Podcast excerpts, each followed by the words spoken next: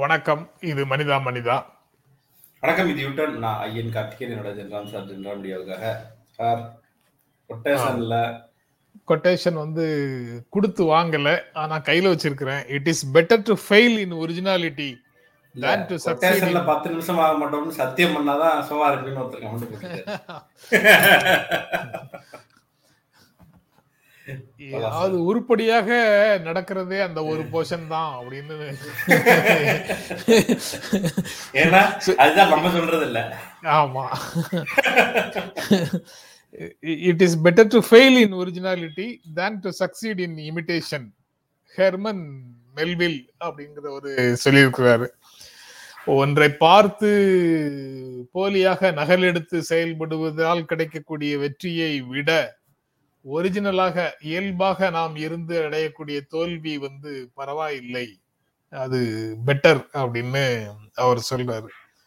என் நான் நான் அதை முழுக்க முழுக்க ஏற்கிறேன்.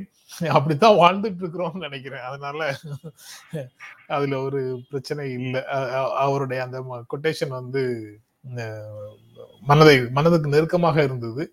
அதே சமயம் கேப்டன் கொடுத்த கொட்டேஷனையே என்னால தள்ளி வைக்க முடியல. அப்படின்னா இப்ப ஒரு நிமிஷம் தான் ஆச்சு. கேப்டன் இதை பேசினான்னு தான் அது டைம் ஆகிடும் discussion is an exchange of knowledge an argument an exchange of ignorance. Robert Quillen கொட்டேஷனை சொல்றாரு. அறிவை பகிர்ந்து பரிமாறிக்கொள்வது வந்து உரையாடல். அறியாமையை வெளிப்படுத்திக் கொள்வது ஆர்கியூமெண்ட் விவாதம். அப்படின்னு சொல்றாரு. விவாதத்துக்கும் உரையாடலுக்கும் இடையில உண்டான வேறுபாட்டை வேறொரு வகையில வந்து நண்பர் பேராசிரியர் சுபவீர பாண்டியன் சொன்னாரு. புதிய தலைமுறையில புது புது அர்த்தங்கள் நிகழ்ச்சியினுடைய ஆயிரமாவது எபிசோடு வந்து நடத்திக்கிட்டு நடத்திட்டு இருந்தப்போ அவர் வந்து விவாதம் வந்து முடிவுகளில் இருந்து தொடங்குபவை. உரையாடல் வந்து முடிவை தேடி நடப்பவை அப்படின்னு ஒரு கொட்டேஷன் சொன்னார். அந்த இரண்டுக்குமான வேறுபாடு ஒவ்வொரு இடத்துலயும் தெரிஞ்சுக்கிட்டே இருக்குது. படிச்சேன் சார்.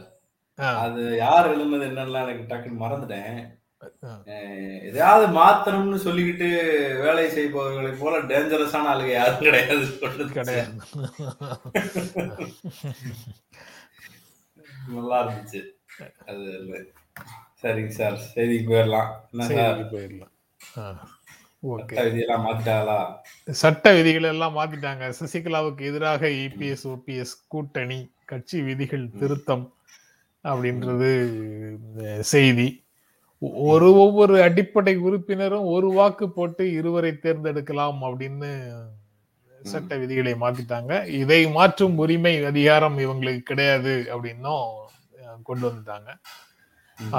அதுதான் இறுதியானது அப்படின்னு சொல்றாங்க. இது வந்து ஐந்து? வருடங்கள் அப்ப சாமி வந்து பொதுச் செயலாளர் ஆகலைங்களா? யாரு? எடப்பாடி சாமி? எடப்பாடி சாமி இல்ல இல்ல இல்ல. பொதுச் செயலாளர் ஆகல. ஆனா பதவியில் என்ன இருக்குது? அஹ், அவருடைய கைதானே ஓங்கி இருக்குது அப்படின்னு போட்டுறாருல்ல. ஆமா எது சொன்னாலும் தான் அவர் கையெழுத்து கூட இருக்கிறவர் கையெழுத்து போட்டுறாருல அதற்கு பிறகு அதுல என்ன இருக்கு? இப்போதைக்கு இருவரும் சேர்ந்து முடிவெடுப்பது போல ஒரு தோற்றத்தை கொடுக்கிறது வசதியாக போகும் அப்படின்னு பார்க்கலாம் அத. இதே சப்ஜெக்ட் நேற்று சன் நியூஸ்ல விவாதத்துல கலந்து கொண்டேன். உரையாடல்ல கலந்து கொண்டேன் அதனால அது தொடர்பாக எனக்கு திரும்ப பேசுறது அங்க பேசுனது தானேன்னு தோணுது. நீங்க எதையாவது பரவாயில்ல சார் பேசுனீங்கன்னா சொல்லுங்க. யாரோ ஒருத்தர் ரெண்டு பேர் தான் சொல்றாங்க. நல்லா சொல்லிருக்கீங்கன்னு சொல்றாங்க. எனக்கும் நானும் பார்க்கல. இன்னும் நிறைய நண்பர்கள் பார்த்துட்டு பண்ணாங்க அதை பத்திலே யோசிச்சு சொல்லுங்க. ஒரே பேட்டி ஒரே கண்டென்ட் பத்து சேனல்ல வரத்தான் செய்யுது. வரத்தான் செய்தா சரி. நல்லா பார்த்தா செய்யுது. அதனால அதெல்லாம் யோசிச்சு சொல்லுங்க. அதாவது சட்ட விதிகள் திருத்தம் செய்தது அப்படின்னு எல்லாம் பார்த்தா ஒருங்கிணைப்பாளர் இணை ஒருங்கிணைப்பாளர் ஒருங்கிணைப்பாளர் தொடர்பான கட்சி விதிகள் மாற்றப்பட்டது. ஒரே ஓட்டுல இரண்டு விதமாக வந்தது. எல்லாம் கட்சிக்குள்ள என்ன விதமான ஒரு மாற்றத்தை கொடுக்குது? யாருடைய கை ஓங்கி இருக்குது? தமிழ்நாட்டு அரசியல்ல என்ன விதமான கை மாற்றங்களை கொடுக்குது அப்படின்னு இரண்டு விதமாக பார்க்கலாம் அப்படின்னு நினைச்சேன் சொன்னேன். கட்சிக்குள்ள எப்பவும் இப்போ உங்ககிட்ட சொன்ன மாதிரி தான் நான் எடப்பாடியினுடைய எடப்பாடி பழனிசாமியினுடைய கை ஓங்கி இருக்கிறதாகத்தான் நான் நினைக்கிறேன். ஒரு பெரிய இடத்துல இருந்து கொடுக்கப்பட்ட ஆணை காரணமாக அவர்கள் உருவாக்கி வைத்திருந்த நிபந்தனைகள் காரணமாக என்னுடைய ஃபேக்ஷனை வந்து உங்க கூட இணைத்து கொண்டேன்னு ஏற்கனவே ஓபிஎஸ் சொல்லியிருந்தாரு. அப்ப கிடைச்சதுதான் இந்த ஒருங்கிணைப்பாளர் பொறுப்பு. அதற்கு பிறகு அவருக்கு வந்து எதுவுமே கிடைக்கல. ஏன்னா முதலமைச்சர் அதிகாரத்தை வச்சு எடப்பாடி பழனிசாமி தன்னுடைய தன்னை நன்றாக வலுப்படுத்தி கொண்டார் அப்படின்னு தான் நான் நினைக்கிறேன். அப்படி இருக்கும்போது தன்னை நம்பி இருந்தவர்களுக்கு கூட ஒரு கட்சிக்குள்ள பதவிகளையும் பொறுப்புகளையும் வாங்கி கொடுப்பதுல ஓபிஎஸ் எவ்வளவு தூரம் வெற்றி அடைந்தார் அப்படிங்கிறது மிகப்பெரிய கேள்வி. அதனால படிப்படியாக ஒவ்வொருவரும் அவரிடமிருந்து ஒதுங்கி கொண்ட நிலையை தான் பார்க்க முடியுது. இப்போது கூட புகழேந்தி அவருக்கு ஆதரவாக பேசிட்டு இருந்தாரு. அவரை கட்சியில இருந்து நீக்கியாச்சு அன்வர் ராஜா புகழேந்தி ஒண்ணு சொன்னாரு, உங்களுக்கு என்ன? கடைசியா நான் ஓபிஎஸ் பார்த்துட்டு அவர் வீட்டுல ரொம்ப நேரம் பேசிட்டு தாங்க வந்தேன். ஆனா அவர் கையில் போட்டிருக்காருங்க அப்படின்னு. அவர் வந்து வேற வழி இல்லாம அந்த முடிவு எடுக்கிறேன்ற மாதிரி தான் அவர் சொல்லி இது பண்ணிருக்காரு. அப்படி என்றால் எடப்பாடி பழனிசாமி முன்வைக்கக்கூடிய எந்த முடிவையும் மறுக்கும் நிலையில் ஓபிஎஸ் இல்லை என்பது தெரிகிறது. அதுக்கு என்ன காரணங்கிறது நமக்கு தெரியாது. ஆனா எடப்பாடி பழனிசாமி எடுத்து குடிக்கிற எடுத்து கொடுக்கிற முடிவை அப்படியே ஏற்றுக்கொள்கிறார் ஓபிஎஸ் அப்படிங்கிறது ரொம்ப நல்லா தெரியுது. அப்படி இருக்கும்போது என்ன கட்சி விதிகள் நீங்க நீங்க. சொன்னதும் நினைவுக்கு வருது. நேத்து இவரு கேசிபி சொன்ன மாதிரி அவர் இப்ப அப்படித்தாங்க பேசுவாரு. அப்புறம் பாருங்க மாத்திடுவாரு. அப்புறம் மாறிடுவாரு அப்படின்னு. அத என்ன காரணங்கிறது நமக்கு தெரியாது இல்ல என்ன நிர்பந்தம் இருக்குதுன்னு தெரியல. குறைந்தபட்சம் பொதுச் செயலாளராக முழுமையான ஒரு இடத்துக்கு இபிஎஸ் நகராம ஓபிஎஸ் தடுத்துட்டாரு. அந்த வகையில ஓகே தான் அப்படின்னு நினைக்கிறேன். ஆனா வந்து அதிமுகவுடைய ஃபியூச்சர் என்ன அது எனக்கு என்னமோ படுவெள்ளத்தை ஜோடியாசன் தோண்டிட்டாங்களோன்ற மாதிரி. அதுதான். தமிழ்நாடு அரசு தமிழ்நாடு அரசியல்ல அது ஒரு பெரிய செல்வாக்கை இந்த மாற்றங்கள் எதுவும் கொடுக்காது. ஏன்னா அதிமுக வந்து அதனுடைய ரோலை வந்து சிறப்பாக செய்தால் தானே? அப்படிங்கிற. விஷயத்தை முன்வைக்கணும் அஹ் அவங்க ரெண்டு பேரும் ரெண்டு பேர் மேலேயும் புகார்கள் இருக்கின்றன. விசாரணைகள் நடந்து கொண்டிருக்கின்றன. எடப்பாடி பழனிசாமிக்கு நெருக்கமானவர்களை லஞ்ச ஒழிப்புத்துறை நெருக்கிக் கொண்டே இருக்கிறது. கோடநாடு கோடநாடு சிக்கலும் இருக்கு. அப்படி எதிரான காய்கள் அதிகம் இல்லைன்னு தான் நினைக்கிறேன்? இந்த இந்த வழக்கு இது மாதிரியான விஷயங்களை தொடர்பு படுத்தி பார்த்தா ஓபிஎஸ் விட இபிஎஸ்க்கு வந்து நெருக்கடிகள் அதிகமாக இருக்கு.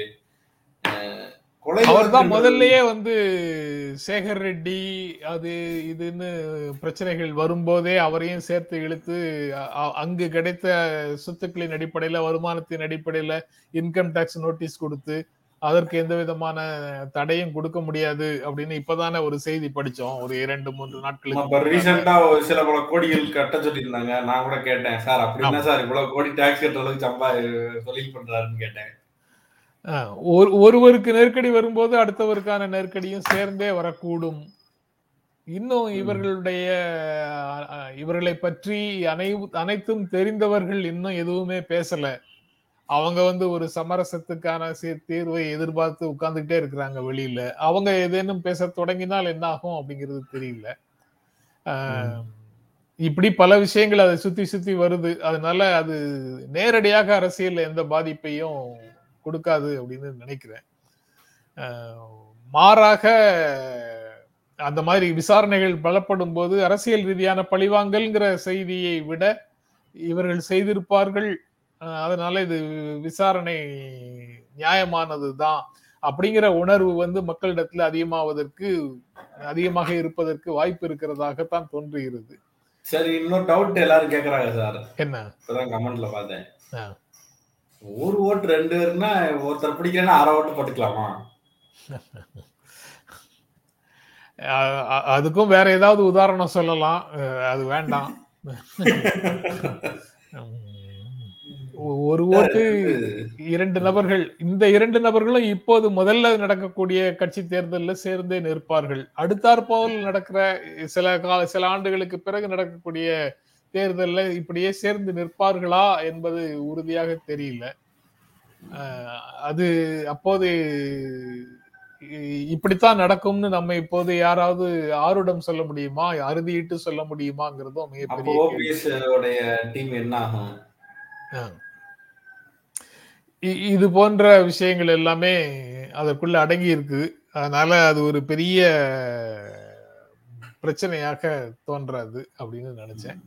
அது போக இவங்க ரெண்டு பேருமே ஒரு இடைக்கால ஏற்பாடாக முதலமைச்சர்களாக வந்தவர்கள் இயல்பிலேயே தலைவர்களாக வரவில்லை தலைவர்களாகவும் இல்லை இவங்க நிர்வாகிகளாக இடைக்கால ஏற்பாட்டுல ஒரு ஏற்பாட்டை அமைப்பை நிர்வகிக்கக்கூடியவர்களாக வந்தவர்கள். அப்படின்னு சொன்னேன். தலைவர்களுக்கும் நிர்வாகிகளுக்கும் வேறுபாடு இருக்குன்னு சொன்னேன். அந்த என்னுடைய ஸ்டேட்மெண்ட்டை தடித்த வார்த்தைகள் அப்படின்னு சொல்லி வந்திருந்த வழக்கறிஞர் வந்து கண்டிச்சாரு. அது தொடர்பாக ஒரு ஆர்கியூமெண்ட்டும் போச்சு. இதுதான் அப்படியா? பிரச்சனை வந்து நீங்க தடிப்பா பேசுறதா அல்லது தடிப்புழுகிற மாதிரி பேசுறதான்னு தெரியல. நான் இந்த வார்த்தைகள்ல எதுவுமே வந்து தடித்த வார்த்தைகள் இல்லைன்னு நான் நினைக்கிறேன். உறுதியாக நம்புறேன். சரிங்க சார். நீங்க சும்மா புண்படுத்துறீங்க சார். ஆனா உங்களுக்கு தெரிய மாட்டேங்குது. அதான் இன்னும் இன்னும் புண்படுது மனசு. பத்து செய்தி இல்லையான்னு ஒரு நண்பர் கேட்டிருந்தாரு. ஃபார்மெட்ல கொஞ்சம் அதிகமான செய்திகளை சேர்த்துக்கலான்ட்டு சேர்த்து ஒரு ஆறு ஏழு நேற்று பேசினோம். இன்னைக்கு சார் நான் நினைச்சாரு தெரியல சுருக்கிட்டாரு. நாளா. இரண்டாவதாக தடுப்பூசி போடாமல் பொது இடங்களுக்கு யாரும் வர முடியாது. பொது இடங்களுக்கு வரக்கூடியவர்கள் தடுப்பூசி போட்டிருக்கிறாங்களா அப்படிங்கிறத கண்காணிக்கிறதுக்கு அதிகாரிகளை நியமித்திருக்கிறது தமிழ்நாடு அரசு அப்படிங்கிறது செய்தி. அது ரொம்ப முக்கியமான செய்தியாக தெரியுது. இதை பற்றி ஏற்கனவே பேசணும் சுற்றி வளைக்கிறது மக்களை வந்து தடுப்பூசியை நோக்கி தள்ளுகிறது அரசு. சுற்றி வளைத்து அழுத்தங்களை கொடுக்கிறது அப்படின்னு அன்னைக்கு ஒரு நாள் பேசணும் ரெண்டு கொஞ்சம் சில நாட்களுக்கு முன்னால பேசணும் தேட்டருக்கு வர சொல்லி தேட்டர்ல வர்றவங்க எல்லாரும் தடுப்பூசி போட்டிருக்கணும்னு சொன்னதுக்கு தேட்டர் தயாரிப்பு சினிமா தயாரிப்பாளர்கள் வந்து எங்களுடைய வசூலை பாதிக்கும்னு எல்லாம் சொன்னாங்க. மற்ற இடங்கள்லயும் மாலுக்கு வர்றதையும் நீங்க உறுதி செய்யணும். கடைகளுக்கு வர்றவங்க கிட்டையும் நீங்க உறுதி செய்யணும் அப்படின்னு எல்லாம் சொல்றது அரசு சொல்றாங்க. அது எவ்வளவு தூரம் நடைமுறையில இருக்கும் அப்படிங்கிறது ஒரு கேள்வி. அதைத்தான் கண்காணிக்கிறதுக்கு அதிகாரிகளை நியமிச்சிருக்கிறோம் அப்படின்னு சொல்றாங்க. திராவிட முன்னேற்ற கழக அரசு வந்ததில் இருந்து பல்வேறு சவால்களை எதிர்கொண்டு கொண்டே இருக்கிறது. முதல்ல ஒரு பதவி ஏற்கிறதுக்கு முன்னாலேயே கலந் கலந்தாலோசிச்சு கொரோனாவுக்காக என்னென்ன செய்யணும் அப்படிங்கிறதை பற்றி பேச வேண்டிய நிலையில இருந்தது. இரண்டாவது அலை அப்போது தீவிரமாக இருந்தது. ஆக்சிஜன் பற்றாக்குறை இருந்தது. மருத்துவமனைகளில் இடம் இல்லாம ஒரு சூழல் இருந்தது.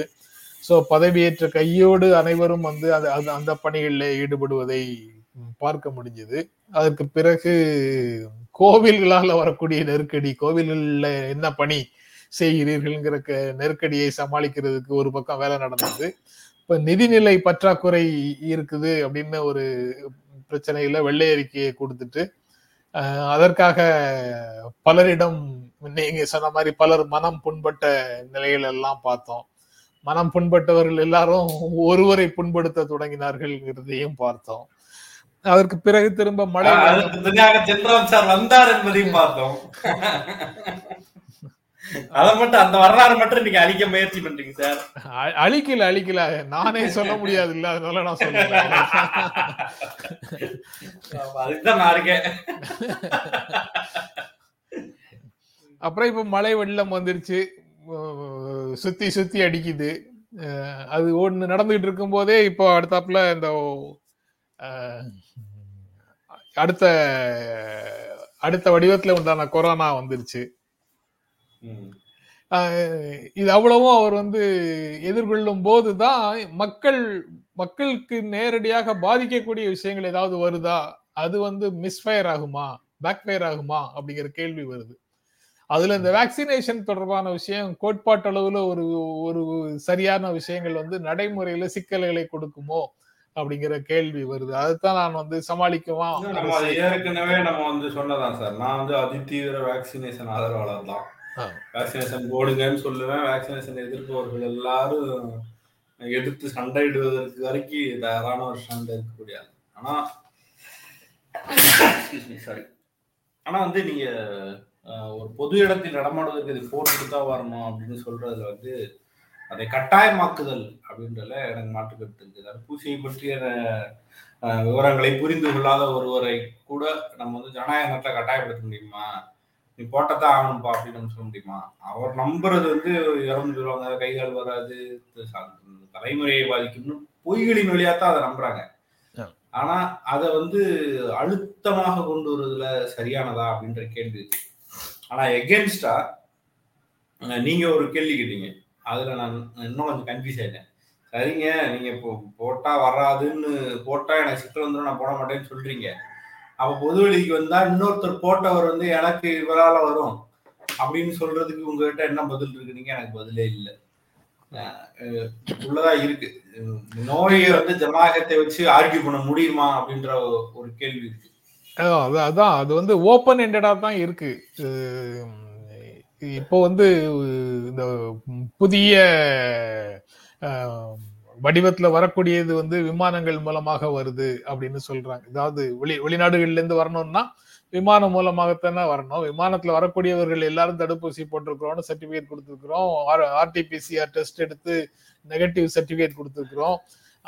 அப்படின்னா தடுப்பூசிகளை தாண்டி வருகிறது அப்படின்னு ஒரு அர்த்தம் ஆகுது அப்படி தடுப்பூசிகளை தாண்டி வர்றதுக்கு ஒன்று வரும்போது இங்க தடுப்பூசியை கட்டாயப்படுத்தி ஒரு விஷயத்தை செய்ய சொல்றதுல எவ்வளவு தூரம் நியாயம் இருக்கு அப்படிங்கிற கேள்வி அதை ஒட்டி வருது. அது எல்லாம் உண்மைதான். ஆனா உயிரிழப்பு அப்படின்னு வராமல் தடுப்பூசி ஓரளவு பாதுகாக்கிறது. ஏன்னா கொரோனால உயிரிழந்தவர்கள் தடுப்பூசி போடாதவர்கள் தான் இப்போது அதிகமாக இருக்கிறார்கள். எண்பது எண்பத்தைந்து சதவீதம் அவர்கள் தான் இப்ப இறந்திருக்கிறார்கள்னு ஒரு செய்தி இடையில வந்தது இல்ல அது வந்து இதுல இ- இந்த கட்டாயத்துல இருக்கக்கூடிய ஒரு நியாயத்தையும் காட்டுது. ஆக இது ரெண்டும் பிளாக் அண்ட் ஒயிட்டாக எதுவும் இல்லை அப்படிங்கிறத நம்ம ஏற்றுதான் ஆகணும். ஆனா பொதுநலன் சார்ந்த ஆக்கப்பூர்வமான கருத்து அப்படிங்கிறது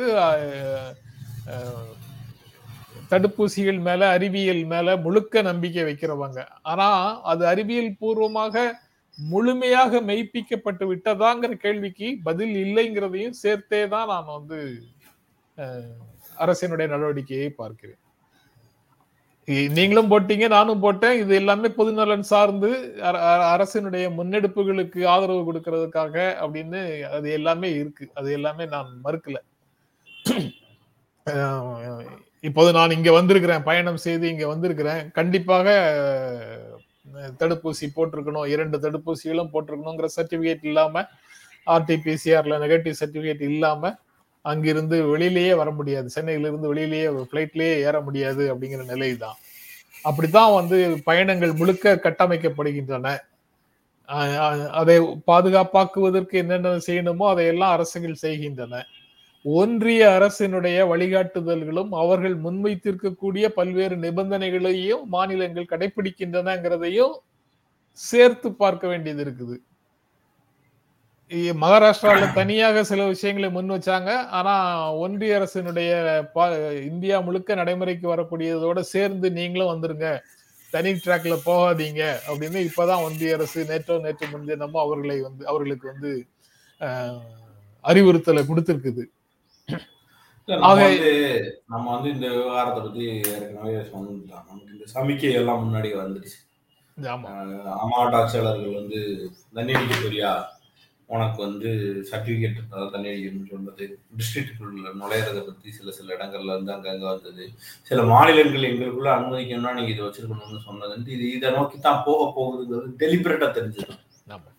அந்த அந்த பாத்தோட ஸ்பீடு வந்து டிஃபர் ஆகலாமே தவிர டெலிபரேட்டா தெரிஞ்சதுதான் இந்த ஒமிக்ரான் வந்ததுக்கு பிறகு இன்னமும் பீதியாகத்தான் இருப்பார்கள். அச்சத்தோடு தான் இதை அனுப்புவார்கள் அரசுக்கு நீங்க இப்படி யோசிச்சு பார்த்தோம்னு வைங்களேன். இதே எலெக்ஷன் முடிஞ்ச சமயத்துல அல்லது எலெக்ஷன் நடந்து முடிஞ்சதுக்கு பிறகு எவ்வளவு மோசமான ஒரு ஒரு மெடிக்கல் எமர்ஜென்சிக்குள்ள நம்ம சிக்கி தவிச்சோம்னு தெரியும். அதை ரெவைவ் பண்றதுக்கு பெட்டுக்கு ஆக்சிஜனுக்கு படாத பாடுபட்டுச்சு தமிழ்நாடு. தமிழ்நாடு மட்டும் இல்லை இந்தியா முழுக்க போட்டாங்க. மொத்த மொத்தமா போட்டு எரிக்கிற நிலைமைக்கு வந்துச்சு. ஆற்றங்கரையோரம் பிணங்கள் வீசப்பட்ட சம்பவங்கள் வந்துச்சு. அப்போ அதோட கம்பேர் பண்ணி பார்க்கும்போது யாரால என்ன செய்ய முடியும்? அரசு சில நடவடிக்கைகளை எடுக்க வேண்டிய கட்டாயத்துக்கு தள்ளப்பட்டதாக உணர்ந்து எடுக்கும்போது நம்ம வந்து அதுக்கு நாளைக்கு டெத்து விழுது போதோ அல்லது சமாளிக்க முடியாத சூழ்நிலை போகும்போது நம்ம இதையும் நீ அரசு தான் செஞ்சிருக்கணும் ஓமெல்லாம் தப்புன்னு சொல்லணும் அப்போ எல்லா பக்கமும் போட்டு அடிக்க முடியுமான்ற ஒரு கேள்வி இருக்கு. சரிங்க சார் அடுத்த செய்திக்கு போயிடலாம். அதான் இது தொடர்பாக ஃபைனலாக சொல்லணும்னா இவ நண்பர்களும் நிறைய கருத்துக்களை போட்டிருக்கிறாங்க. அதை ஒட்டி வர்றதாக இருந்தால் என்ன சொல்றதாகனா அது ஓப்பனாகத்தான் இருக்கு. அறிவியல் அறிஞர்கள் எல்லாரும் மருத்துவ அறிஞர்கள் எல்லாரும் ஒரே விதமான கருத்தை இப்போ ஒமிக்ரான் தொடர்பாகவும் பேசல. அது ஆர்டிபிசிஆர்ல வருமா வராதாங்கிறத பற்றியும் யூனிஃபார்மா எல்லாம் சொல்லலை. அதனுடைய பரவல் வேகம் அதிகம்னு சொல்றாங்களே தவிர விளைவுகள் வந்து மிக தீவிரமாக இருக்குமா இல்லையாங்கிறதுல மாற்று கருத்துக்கள் வந்து அவர்களுக்குள்ள இருக்குது. இன்னும் சில நாட்கள் ஆனதுக்கு பிறகுதான் அதை பற்றி முழுமையாக தெரியும் அப்படின்னு நினைக்கிறேன். அது போக இன்று அவர்கள் ஏதாவது ஒன்றை சொல்லிட்டா அப்படித்தான் நாளை இருக்கும் அப்படின்னு நம்ம உறுதியாகவும் சொல்ல முடியாது. அது அதற்குள்ள ஒரு சின்ன ஒரு உருமாற்றம் பெற்று அல்லது சின்ன வடிவ மாற்றம் பெற்று அது வந்து தீவிரமாக வேறு மாதிரியும் வர்றது வரலாம். அது அதனால நமக்கு உறுதியாக எதையும் சொல்ல முடியல. அதை பற்றி அறிஞர்களுக்குள்ள வேறுபாடு இருக்கு அப்படிங்கிறத மட்டும்தான் பகிர்ந்து கொள்ள முடியும் அதில். அதனால அலர்ட்டாக என்னென்னலாம் செய்யணுமோ அதையெல்லாம் நம்ம செய்து கொண்டு செய்து செய்யறது தான் நல்லது அப்படின்னு நினைக்கிறேன். அப்புறம் மூன்றாவது விசாரணை தாமதமானால் சிறையிலேயே வைத்திருக்க கூடாதுன்னு உச்சநீதிமன்றம் ஒரு கருத்தை சொல்லியிருக்குது. அதாவது தாமதமாகுதுன்னா அது வரைக்கும் நீங்க வந்து விசாரணைக்காக வைத்திருக்க கூடியவர்களை நீங்க சிறையிலேயே வச்சிருக்க கூடாது. அதாவது இன்டெஃபினட்டா டீடைன் பண்ணக்கூடாது. ஒரு மனிதனை வந்து நீங்க எவ்வளவு காலம் அவர் உள்ள இருப்பாருங்கிறதே தெரியாம விசாரணையும் நடக்கலைங்கிறதுக்காக ஜெயிலுக்குள்ளேயே வச்சிருக்கிறது நியாயம் இல்லை. அப்படி இருந்தால் ஒரு குறிப்பிட்ட கால அளவுக்குள்ள விசாரணையை தொடங்கவே முடியல அப்படிங்கிற மாதிரி நிலைமை இருந்ததுன்னா கோர்ட்டுகள் வந்து கண்டிப்பாக அவர்களுக்கு பெயில் கொடுத்து அனுப்பிடணும் அப்படின்னு உச்சநீதிமன்றம் சொல்லியிருக்கிறாங்க. அதாவது அப்படி பெயில் கொடுக்காம வைத்திருப்பது இந்திய அரசமைப்பு சட்டம் பிரிவு இருபத்தி ஒன்று ஒரு மனிதனுக்கு அடிப்படை உரிமையாக கொடுக்கப்பட்ட உயிர் வாழ்வதற்கான உரிமையும் சுதந்திரமாக செயல்படுவதற்கான உரிமைக்கும் எதிரானது. Article twenty one of the constitution on the right to live right to life and liberty அப்படிங்கிற uh, செக்ஷனுக்கு ஆர்டிகிளுக்கு எதிரானது அப்படின்னு உச்சநீதிமன்றம் சொல்லி ஒரு எழுபத்தி நாலு வயது அசீம் குமார் பட்டாச்சாரியா அப்படிங்கிறவரை uh, தேசிய புலனாய்வு முகமை uh, கைது செய்து வைத்திருந்ததற்கு எதிராக அதாவது கைது செய்து வைத்திருந்ததை ஒட்டி பெயில் பெயில் கொடுத்து அந்த தீர்ப்பை கொடுத்திருக்குது. அதை ஒட்டி வரக்கூடிய இன்னொரு செய்தி எல்கார் பரிஷத் கேஸ்ல அதாவது பீமா கொரேகான் வழக்குல பதினாறு பேர் கைது செய்து கைது செய்யப்பட்டிருந்தார்கள். வழக்கறிஞர்கள் பத்திரிகையாளர்கள் எழுத்தாளர்கள் பத் இப்படி இப்படிப்பட்டவர்கள் கவிஞர்கள்லாம். அந்த வழக்கில் வந்து சுதா பாரத்வாஜுக்கு டிஃபால்ட் பெயில் கொடுத்து தீர்ப்பு வந்திருக்கிறது. பாம்பே ஹைகோர்ட்ல இருந்து. கிட்டத்தட்ட மூன்று வருடங்கள் இந்த பதினைந்து பேர் பதினாறு பேர் இருந்தாங்க. அதுல ஒருவர் சாமி வந்து ஸ்டான் சாமி ஒருவர் வந்து ஜெயிலேயே மரணத்தை தழுவினார் அப்படிங்கிறது எல்லாருக்கும் நினைவிருக்கும் அப்படின்னு நினைக்கிறேன்.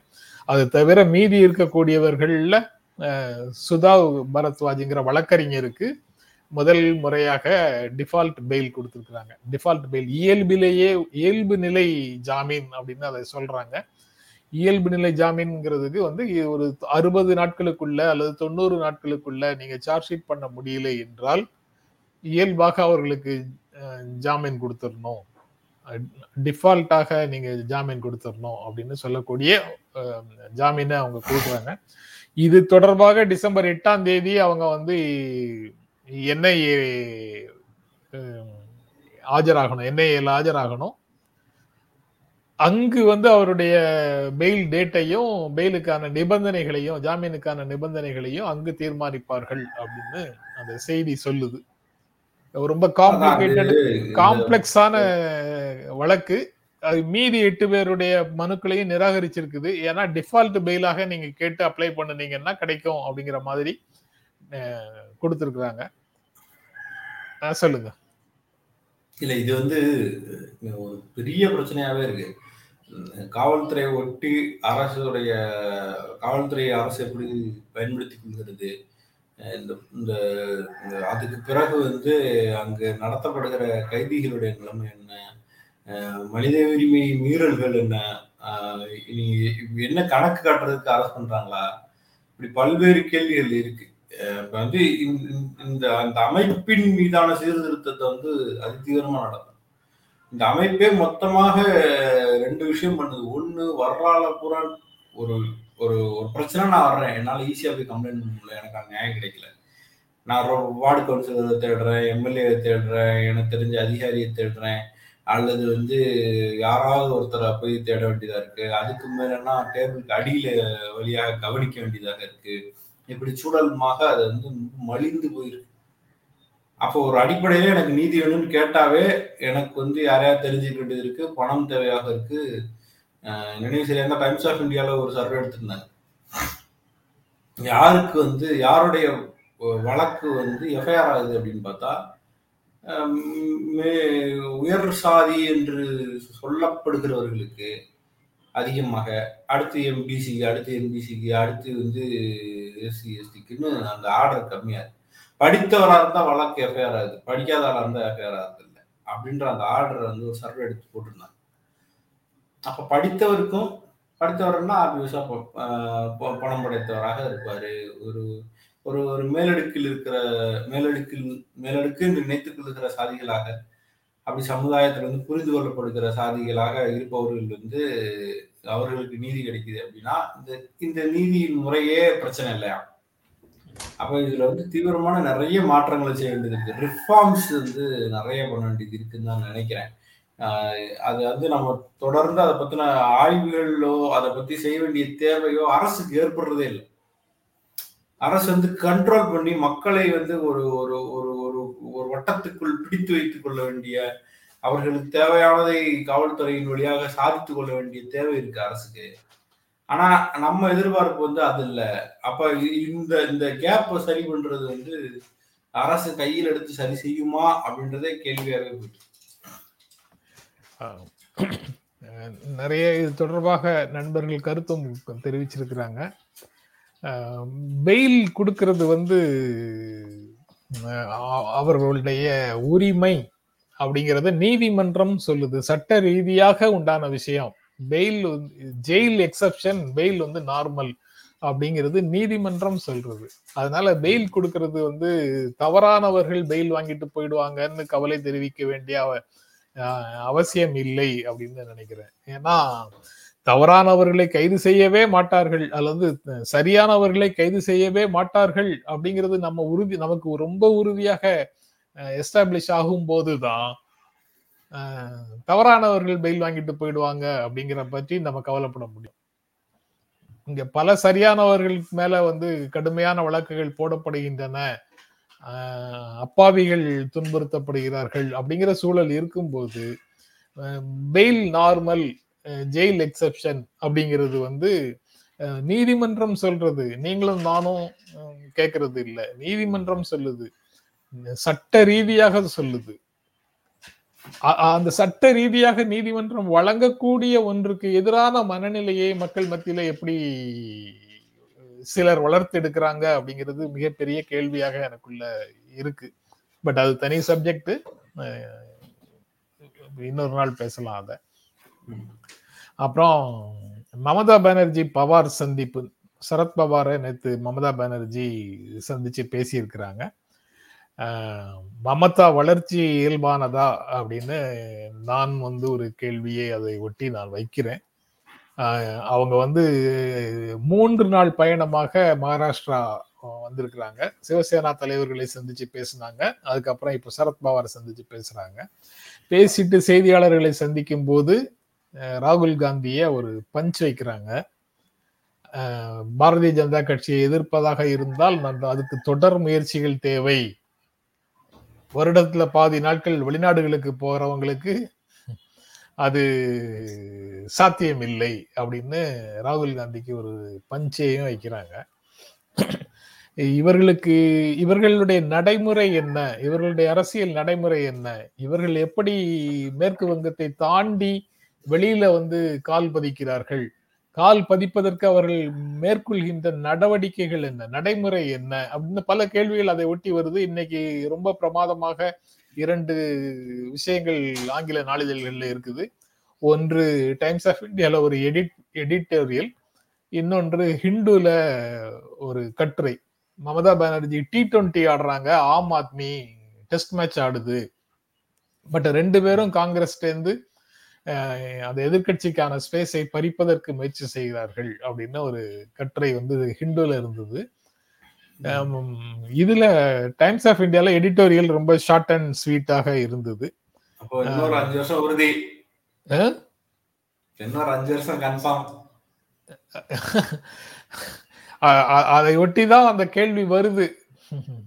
நீங்க என்ன என்ன சொல்றாங்கன்னா அது இயல்பானதான்னு நான் கேட்கறது வந்து ஊடகங்கள் திடீரென்று ஆம் ஆத்மியையும் மமதா பானர்ஜியையும் உயர்த்தி பிடிக்க வேண்டிய காரணம் என்ன? மாநில கட்சிகள் இணைந்து நின்றால் வெற்றி பெறுவது உறுதி அப்படின்னு ஒரு ஹோப்பை கொடுக்குறாங்க ரைட் ஓகே மாநில கட்சிகள் என்றால் எத்தனை மாநில கட்சிகள் ஏற்கனவே இணைந்து நிற்குது பாரதிய ஜனதா கட்சிக்கு எதிரான அணி என்று இன்று சொல்லக்கூடிய அணியில யாரெல்லாம் இருக்கிறார்கள்? அந்த கேள்விகளுக்கெல்லாம் மமதா பானர்ஜி பதில் சொல்லணும்ல. இப்பதான் வந்து திரு தெலுங்கானா ராஷ்டிரிய சமிதி டிஆர்எஸ் இப்பதான் வந்து அவங்க கூட்டத்துக்கு வர்றாங்க. ராகுல் காந்தி நடத்தின கூட்டத்துக்கு இப்பதான் டிஆர்எஸ் வந்து இருக்குது. நவீன் பட்நாயக் வந்து அதுல கலந்து கொள்கிறாரா? ஜெகன்மோகன் கலந்து கொள்கிறாரா? ஜெகன்மோகன் வந்து காங்கிரஸ் எதிர்த்து உருவானவர். அவரு இப்போதைக்கு காங்கிரஸுக்கு பக்கத்தில் போறது கூட வாய்ப்பு அருகில் இல்லை. அப்ப காங்கிரஸ் பக் காங்கிரஸ் பக்கமும் பிஜேபி பக்கமும் போகாத மாதிரி வெளியில இருக்கக்கூடியவர்கள் உண்மையிலேயே நாடாளுமன்றத்துல செய்யக்கூடிய பணி என்ன? வெளிநடப்பு செய்வதன் மூலமாக அல்லது ஆதரித்து வாக்களிப்பதன் மூலமாக இவர்கள் வந்து அரசுக்கு உதவி செய்யவில்லையா? அப்போ மாநில கட்சிகள்னு பத்தாம் பொதுவா சொன்னா அனைத்து இந்திய அண்ணா திராவிட முன்னேற்ற கழகம்னு ஒரு மாநில கட்சி தமிழ்நாட்டுல இருக்கு. அது யாரோட இருக்கு? தனியா. அவங்க கூட தான் பிஜேபி. பிஜேபி கூட அவங்க என்ன சார் இல்ல. இப்படி பல அது போக மமதா பானர்ஜியினுடைய ஸ்டைல் என்ன? காங்கிரஸ்ல இருந்து ஆட்களை கொண்டு வந்து பாரதிய ஜனதா கட்சி வந்து தன்னுடைய இருப்பை ஒவ்வொரு மாநிலத்திலையும் உருவாக்கிய மாதிரி சிறு சிறு கட்சிகளை கபலீகரம் பண்ணி ஆக்டோபஸ் கரங்களால இருக அணைத்து திருதராஷ்டிர ஆலிங்கனத்தின் மூலமாக இருக அணைத்து கட்சியை ஒவ்வொரு கிளையாக ஒவ்வொரு இடத்துலயும் இல்லாத இடங்கள்ல எல்லாம் கொண்டு வந்ததை கொண்டு வந்ததை போல டிப்பிக்கலா அதே ஸ்டைல்ல மமதா பானர்ஜியும் செயல்படுவது வந்து எந்த வகையில சரியாக இருக்கும்? அதான் இப்ப நீங்க சொன்னபடி பார்த்தா பஞ்சாப் ஒரு மாதிரி போயிட்டு இருக்கு வெஸ்ட் பெங்கால் மமதாவுடைய முயற்சி ஒரு மாதிரி போயிட்டு இருக்கு தமிழ்நாட்டுடைய சூழல் வேற. இப்படி வேற வேற மாநிலங்கள்ல நடக்கிறது வேற வேற சூழலா இருக்கு. உத்தரப்பிரதேசத்தோட ரிசல்ட் என்னன்னு தெரியல. அங்க சிலர் எழுதியதை பார்க்கும்போது அகிலேஷ்க்கு ஒரு வாய்ப்பு இருக்குன்ற மாதிரி எழுதுனதையும் பார்த்தேன்.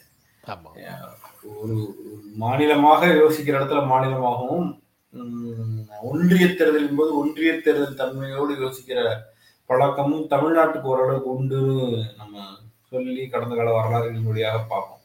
அது மாதிரி இந்தியா முழுமைக்கும் அப்படியான ஒரு ஒரு ஒரு பார்வை வர வேண்டியது இருக்கு. அது தலைவர்கள்ல இருந்து தொடங்க வேண்டியது இருக்கு.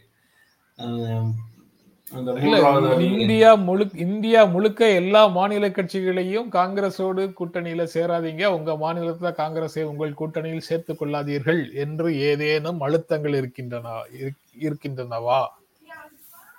அதை ஏற்றுக்கொண்டு செயல்படக்கூடிய மாநில கட்சிகள் இருக்குதா? அதை வேற வேற வேற வேற வார்த்தைகள்ல வேற வேற உத்திகளாக ஒவ்வொருவரும் வெளியில சொல்லிட்டு இருக்கிறாங்களா? அப்படின்னு பல கேள்விகள் இவர்களுடைய நடவடிக்கைகளை பார்க்கும்போது வருது. சார் இந்த பிடிங்கிற வார்த்தையை தான் வேற வேற மாதிரி நீங்க சொல்லிட்டு இருக்கீங்களா? ஓகே சார் பார்க்கலாம். இன்னொரு ஐந்து ஆண்டுகள் நம்ம இதை பார்க்க வேண்டியது இருக்கும். இல்ல இன்னொரு பத்தாண்டுகள் பார்க்க வேண்டியது இருக்குன்னா அதையும் பார்த்து தான் ஆகணும். சரி நம்ம வந்து தொடர்ந்து விமர்சனங்களையும் பார்வைகளையும் வச்சுட்டு இருக்கும்போது இரண்டு பக்கத்துக்கும் என்ன நடக்க வேண்டியது இருக்கு? மக்களுக்கு என்ன தேவையாக இருக்கு இருக்கு அப்படின்றதெல்லாம் நம்ம சொல்லிட்டே இருக்கோம். ஆனா அங்க இருக்கிற ஆளுமை ஆளுமையாக தன்னை ப்ரொஜெக்ட் பண்ண வேண்டியது இல்லாத ஆளுமைகள் ஆளுமையாக இங்க ப்ரொஜெக்ட் ஆக முடியும் என்றால் நிஜமான ஆளுமைகள் எ- எல்லா தடைகளையும் உடைச்சிட்டு வெளியே வரத்தான் செய்யும். அதுக்கு எத்தனை கோடுகள் போட்டாலும் ரோடுகள் போட்டாலும் கேட்டு போட்டாலும் வெளியில வரும். ஸோ அந்த தன்மை அதுதான் சேலஞ்சு அந்த சேலஞ்சை எடுத்துட்டு வெளியே வர்றதுலாம் நீங்க வீழ்த்து நீங்க ஒரு ஒரு பாசிச சக்தி என்று சொல்லப்படுபவர்கள் வீழ வேண்டும் என்றால் அதை விட ஸ்மார்ட்டா அதை விட மக்கள்கிட்ட கொண்டு போய் ஸ்ட்ராங்கா நிக்க வேண்டிய ஒரு ஆளால தான் முடியும். ஸோ வல்லவனை வீழ்த்த வல்லவன் தான் வர வேண்டும். அதுக்கு இடையில பல சிக்கல்கள் வந்தாலும் we should wait for that moment தான் நினைக்கிறேன். இந்த இந்த பின்னணியில ஒருவேளை it is better to fail in originality than to succeed in imitation அப்படின்னு சொல்றது அங்க பொருந்துதா என்னன்னு சந்தேகமா இருக்கு எனக்கு. அவங்க டிப்பிக்கலா நான் வந்து வேகமாக செயல்படுகிறேன் டி டுவெண்ட்டி மேட்ச் ஆடுறேன் அப்படின்னு சொல்லிட்டு அவங்க டிப்பிக்கலா அதே வழிமுறைகளை கை கடைபிடித்து வருகிறார்கள் அப்படிங்கிறது தான் அதுல உண்டான சிக்கலாக இருக்குது. ஓகே அதாவது இலக்குகளை சென்று அடைவதற்கான வழிகளும் முக்கியம் அப்படின்னு நினைக்கிறவங்க கொஞ்சம் பேரு. இலக்குகளை எப்படி வேண்டுமானாலும் அடையலாம் அப்படின்னு நினைக்கிறவங்க கொஞ்சம் பேரு. எப்படி நடக்குதோ பார்க்கலாம் அது எப்படி போகுதுன்னு. அதோட நிகழ்ச்சியை நிறைவு செய்யலாம் அப்படின்னு நினைக்கிறேன். நேற்று கம்யூனிட்டியில சொல்ல மறந்து போயிட்டேன் தான் உண்மைதான். ஒரு நாள் சொல்றாரு ஒரு நாள் சொல்லலைன்னு கோமதி வந்து வருத்தப்படுறாங்க. உண்மைதான். நேற்று நிகழ்ச்சிக்கு போறத அந்த இது கார்டு உங்களுக்கு அனுப்புறாங்களா சார்? டிசைன் பண்ணி அனுப்புவாங்கல்ல அனுப்புவாங்க ஆமா. அனுப்புனாங்க. அதை போட்டு Facebook அதை போட்டு விடணும் ஆமா. ஐயா சரி அது பழக்கமாக வரமாட்டேங்குது. அதான் பிரச்சனை. எப்பயாவது மாசத்துக்கு ஏதாவது ஒரு சேனல் ரெண்டு சேனல்ல ஒரு ஒரு ஷோ கூப்பிட்டு என்னை மாதிரி அதெல்லாம் போடுவாங்க. வாரத்துக்கு ரெண்டு மூணு பேர் கூப்பிட்டா எப்படி போடுறது? ஐயோ தெரியாம மாட்டிக்கிட்டேனா ஓகே. ஓகே. தொடர்ந்து பார்த்துட்டு இருக்கிற நண்பர்கள் அனைவருக்கும் எங்கள் இருவரின் அன்பும் நன்றியும். மீண்டும் சந்திப்போம். நன்றி வணக்கம். எங்களுடைய வீடியோ உங்களை நேரடியாக வந்து சேரணும்னா ஜென்ரா மீடியாவை சப்ஸ்கிரைப் பண்ணுங்க. இது குறித்த அப்டேட்ஸ் உங்களை வந்து சேர்வதற்கு பெல் ஐக்கானை கிளிக் பண்ணுங்க.